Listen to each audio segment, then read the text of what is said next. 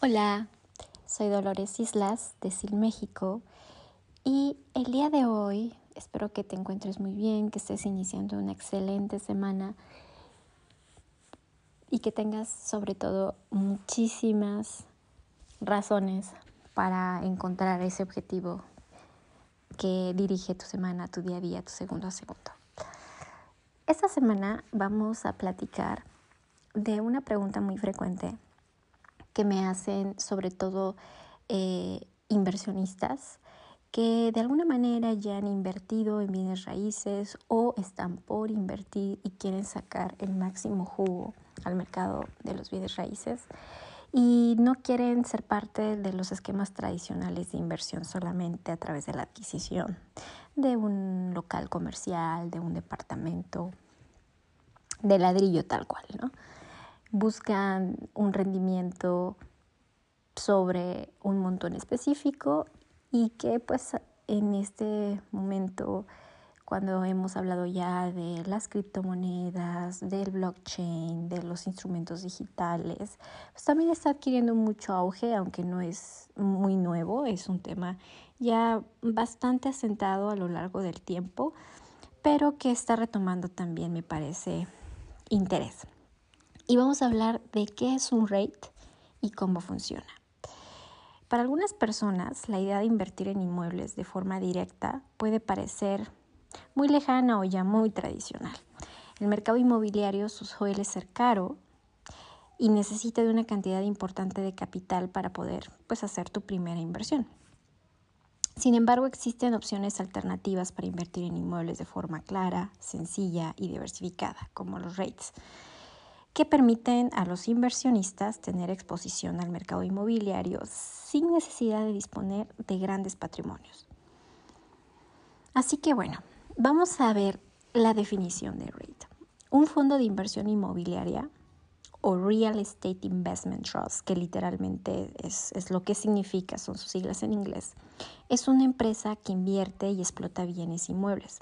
Funciona de forma muy parecida a los fondos de inversión en el sentido de que eh, los fondos de inversión de este tipo de, de, real estate reúnen el dinero de un número X de inversionistas para hacer pues un fondo en conjunto y conseguir una rentabilidad acorde a su perfil de riesgo. Esta estructura hace posible que los inversores individuales obtengan rentabilidad a través de los dividendos que estos fondos reparten, pero sin tener que comprar o gestionar o financiar ninguna propiedad por ellos mismos, simplemente comprando una participación en este fondo. Y esto es muy importante porque aquí se quitan de dolores de cabeza, de gestionar, de administrar, de eh, poder estar detrás de una renta de un inquilino, etcétera, etcétera, etcétera. Generalmente en México estas participaciones están dentro de una figura de un fideicomiso o de una sociedad anónima o de inversión inmobiliaria y cotizan en las bolsas como cualquier otra acción, por lo que se puede comprar y vender estas participaciones cuando se quiera. Por lo general, los rates se centran en un sector inmobiliario específico, por ejemplo, en oficinas, justo después de la pandemia o durante la pandemia, las oficinas cayeron drásticamente un cambio muy notorio al perder su posicionamiento como activos inmobiliarios con rentabilidades altas por sus tasas de desocupación tan altas. ¿no? Hemos platicado ya en diferentes podcasts que fue una de las ramas de la industria de bienes raíces que más se vio impactada.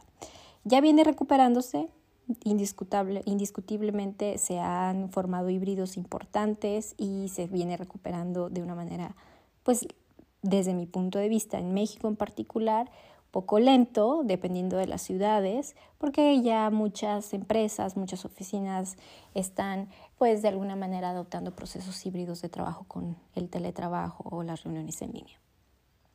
Pero, pues, también eh, digamos que existen de otros giros, como por ejemplo el tema comercial, el tema de residencial y pues generalmente estamos hablando de eh, que en específico em, va a depender la rentabilidad o la viabilidad de la eh, renta que o los revenues que tengan los inversionistas de este tipo de trust, ¿no? Dependiendo de a qué rama de esta industria de bienes raíces está enfocado.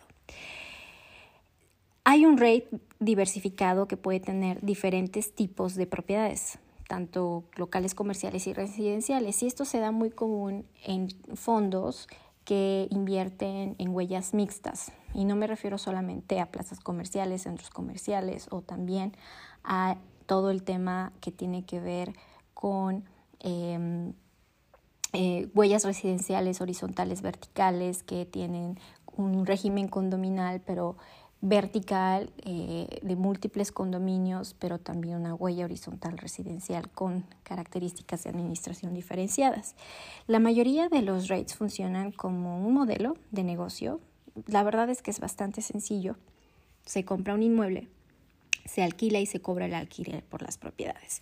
Y más tarde distribuye esos ingresos en forma de dividendos a los accionistas. Y, por ejemplo, la semana pasada tuve una reunión en, en Mazatlán y estábamos hablando de varias cosas sobre pues algún tipo de mm, elemento que estaba faltándole a un cliente que tenemos allá.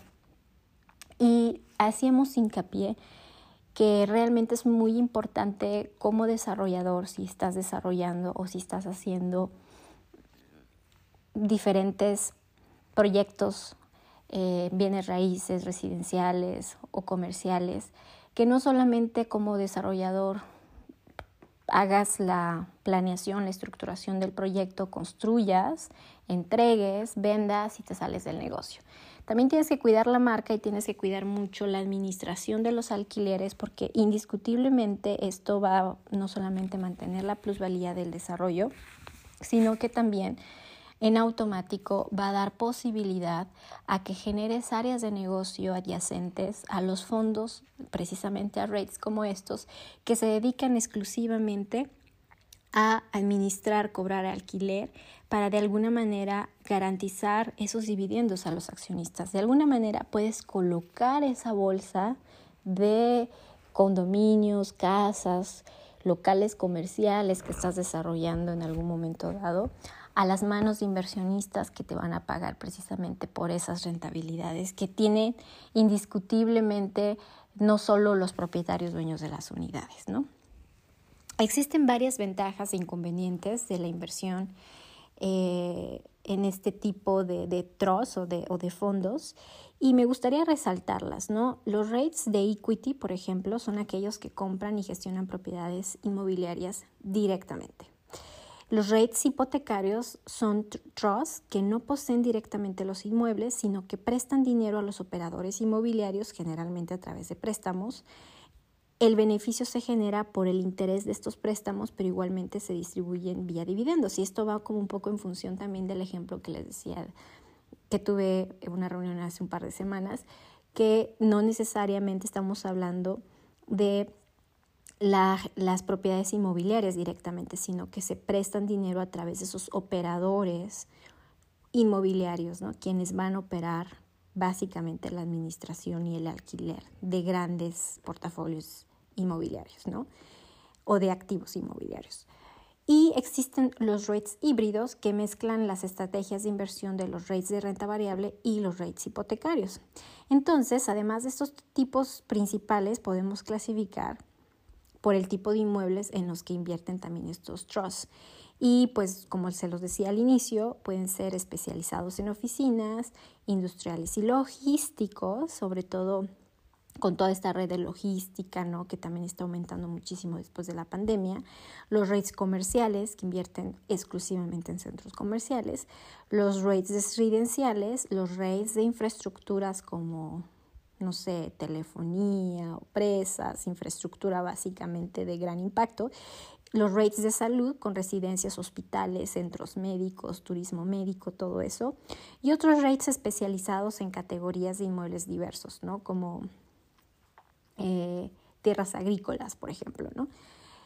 Ahora, la gran pregunta es, ¿cómo se invierte en este tipo de fondos, ¿no? Puede ser muy atractivo considerar una una cartera de inversiones, ya que pues ofrecen, como los vengo describiendo, pues una diversificación interesante y un dividendo anual estable y un potencial de crecimiento continuo. Ahora, son fáciles de comprar y vender en bolsa, al menos los que son de cierto tamaño, ya que la mayoría cotizan en bolsas públicas, lo que se hace más fácil en sentido de inversión para, para el tema de bienes inmuebles tradicionales, ¿no? Los REITs ofrecen una rentabilidad atractiva con un riesgo moderado y unos ingresos estables, a diferencia de otro tipo de fondos que son muchísimo más especulativos. En algún podcast también ya les comenté básicamente eh, el tema del real estate, que comparado con otros instrumentos financieros, pues no es tanto el riesgo, es más conservador, por lo tanto la tasa de rendimiento o el ROI de los inversionistas pues es más bajo, porque precisamente el riesgo, inclusive en ese tipo de fondos, pues también no es tan alto, ¿no? Otra cosa importante que me han preguntado también mucho los clientes es el tema fiscal, ¿no? Los dividendos de los REITs tributan, con lo que no, no, no, no se puede diferir el pago de impuestos afectando a un interés compuesto. Sin embargo, hay algunas planificaciones eh, que se hacen para poder de alguna manera crear una infraestructura que también sea atractiva para los inversionistas y componer un interés que tenga de alguna manera el pago de impuestos, pero estratégicamente estructurado para poder también incentivar las inversiones en estos fondos, ¿no? Para invertir en un REIT simplemente eh, hay que dirigirse con un broker y seleccionar aquellos REITs que se creen que son más atractivos por el tipo de segmento en el que operan. Eh, básicamente los inversionistas pueden invertir en REITs individuales, a muchos inversores les resulta más fácil invertir pues prácticamente en este tipo que en algunos pues mayor, mayores o colectivos, ¿no? Y eh, básicamente creo que aquí lo más importante a resaltar es que la, inversión se está democratizando en bienes raíces, ¿no? Eh, ya hemos hablado de también los crowdfunding, ¿no? que de alguna manera con un ticket más pequeño das la posibilidad de acceder a una cartera más eh, importante en plusvalía con un ticket más pequeño. Yo creo que hacia allá va el futuro de los bienes raíces. Y el tema de los rates es básicamente eso, ¿no? Que eh, ante una plusvalía y una burbuja inmobiliaria que va aumentando, que no necesariamente va aumentando dependiendo de en qué país, en qué destino se encuentran. De la misma manera en cómo aumenta el poder adquisitivo de la gente que vive las ciudades, que vive los destinos, pues indiscutiblemente el, el, ticket de entrada es mucho más riguroso cuando quieres ya comprar una unidad. Hay tendencias que indican que la gente en un futuro va a rentar más que comprar y precisamente es donde yo creo que este tipo de fondos y este tipo de em, estrategias realmente tienen un valor adicional a las estrategias tradicionales porque te puedes eh, incorporar a un fondo de inversión inmobiliario sin necesidad de que te descapitalices como originalmente lo haces con una propiedad, si lo hagas es unilateralmente. Es otra manera importante, interesante, que si eres inversionista, de tocar la puerta de la gente que está logrando este tipo de mecanismos. La realidad es que cada vez conozco más desarrolladores y damos consultoría a más proyectos que están flexibilizando, democratizando los procesos y me encanta ver desgloses o, o desdobles de pagos que son mucho más empáticos con con los clientes, con los consumos. Y yo creo que precisamente esa es la idea, ¿no? De hacer estos fondos que eh, coloquen en la mano de los inversionistas la posibilidad de tener buenos rendimientos sin necesidad precisamente de aumentar siempre el ticket de inversión de entrada, ¿no? Así que les dejo estos datos. Me gustaría que me platiquen si en alguna ocasión han tenido la oportunidad de eh, acercarse a un rate o tal vez a unos desarrolladores, por ejemplo en Guadalajara tengo unos amigos que están construyendo y están desarrollando no necesariamente con la misma figura del fondo, pero sí hacen fideicomisos que les permiten a sus inversionistas tener una pequeña mordida del pastel de sus unidades de oficinas, por ejemplo, y les pagan unas rentabilidades anualizadas. Me pueden contactar, ya saben, a través de mis redes sociales Dolores Islas, Instagram, Facebook, eh, me pueden mandar un correo electrónico a dolores.silmexico.com y con mucho gusto platicamos.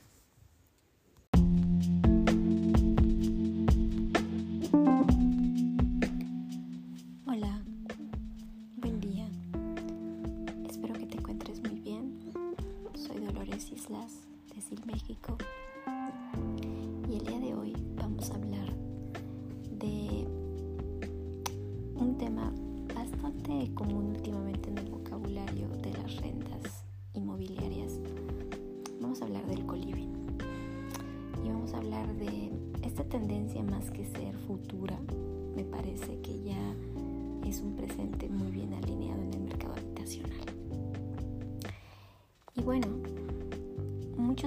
especula acerca de los millennials y de su gusto, pero lo trascendente aquí verdaderamente es que esto va por encima de la propiedad de las cosas, que solo es un medio temporal en el camino a esa trascendencia.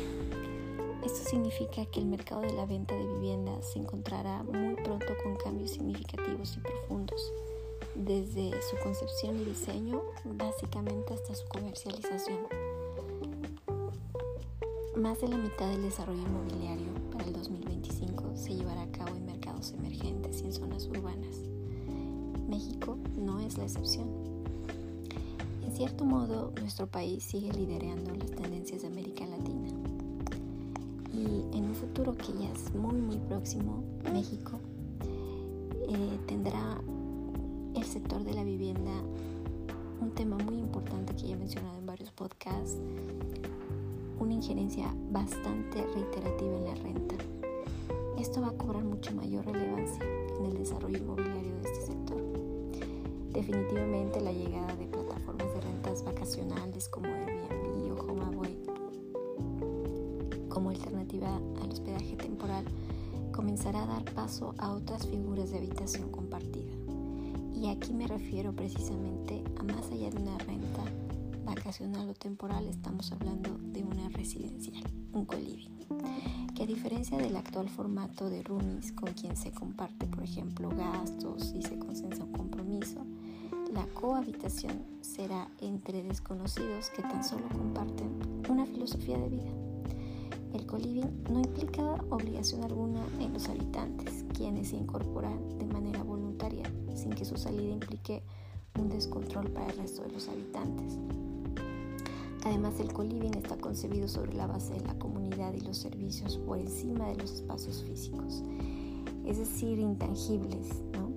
Son conceptos de vida los espacios compartidos de vivienda están cada vez más en auge en las grandes ciudades, en la medida en que la gente joven busca lugares más sociables, con estilo de vida, de acuerdo con algunos desarrolladores eh, con los cuales he platicado o inclusive algunos colegas, cada vez están diseñando y construyendo en las ubicaciones urbanas alrededor del mundo, por ejemplo, en Londres, Collective, We Live en Nueva York, en Seúl, en Barcelona, como podemos ver el caso de We Live, por ejemplo, en Nueva York, es una evolución consecuente como de WeWork, ¿no? que es este coworking, pero enfocado a la vivienda, que ha empezado a completar su oferta de trabajo con la de la vivienda. Estos espacios se desarrollan básicamente en lugares donde sería imposible para el comprador adquirir un lugar propio dado el alto costo de la vivienda.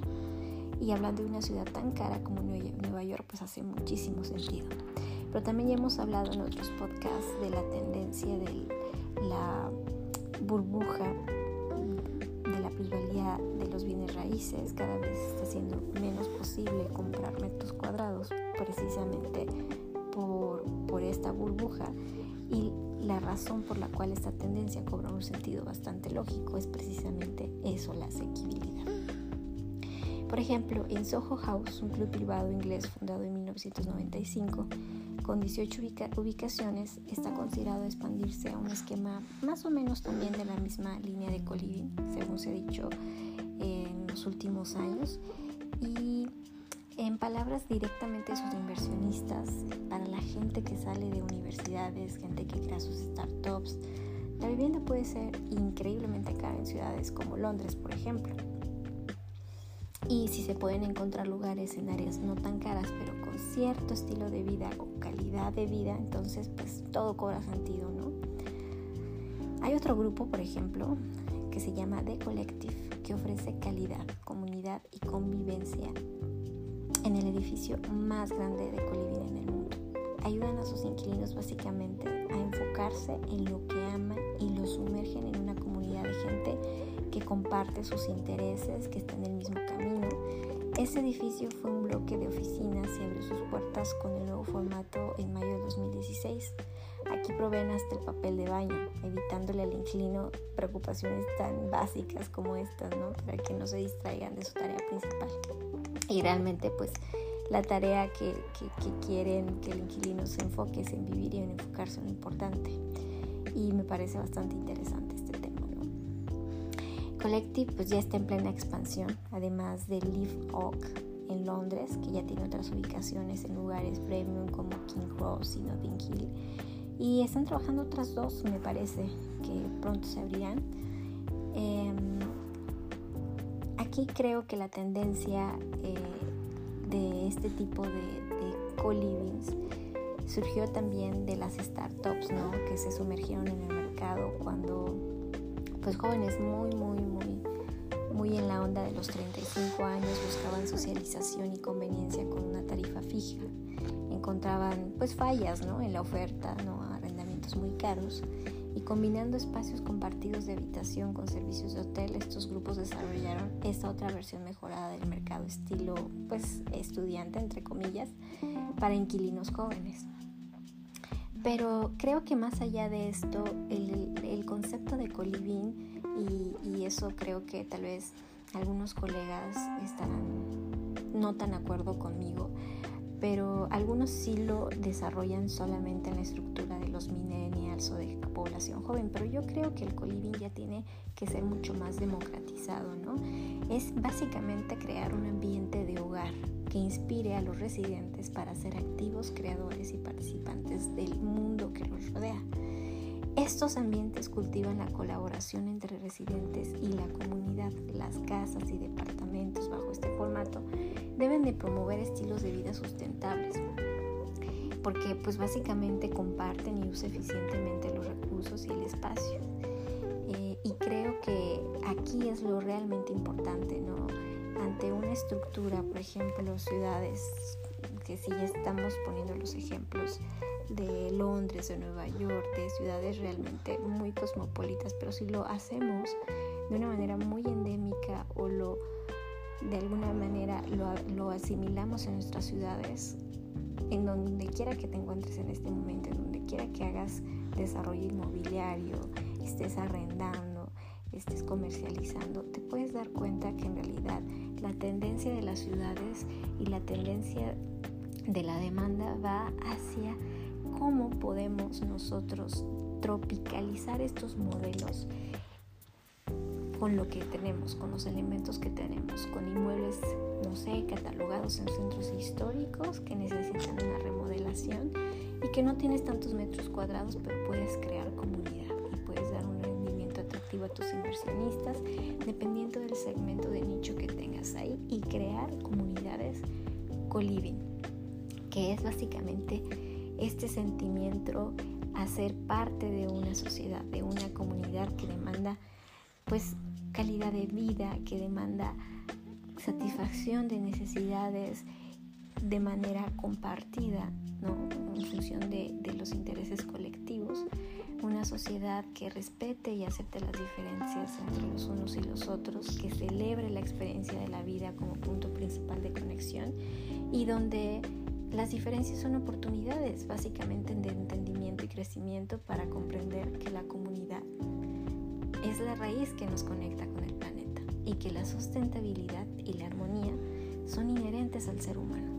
En fin, yo creo que todo está en esa, en esa palabra, comunidad, que creo que tenemos que rescatar mucho y que creo que a veces en, en el consumo masivo y en la construcción masiva perdemos la lógica y el sentido de todo esto, ¿no? Cualquier tipo de negocio inmobiliario que esté enfocado a rentar, si pensamos como antes o producimos un, eh, centro comercial o un área de negocios que esté enfocada al individualismo, creo que por ahí ya no va la tendencia. Y yo creo que por eso esos nuevos conceptos de co-living, de comunidad, de calidad de vida, no deberían enfocarse solamente a un solo segmento. Creo que tenemos que ser más congruentes y más lógicos eh, para que crezca una industria o se transforme la industria inmobiliaria enfocada a desarrollos que estén en esta misma línea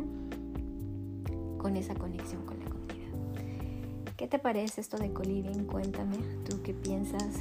Dime si ya has tenido por ahí la oportunidad de quedarte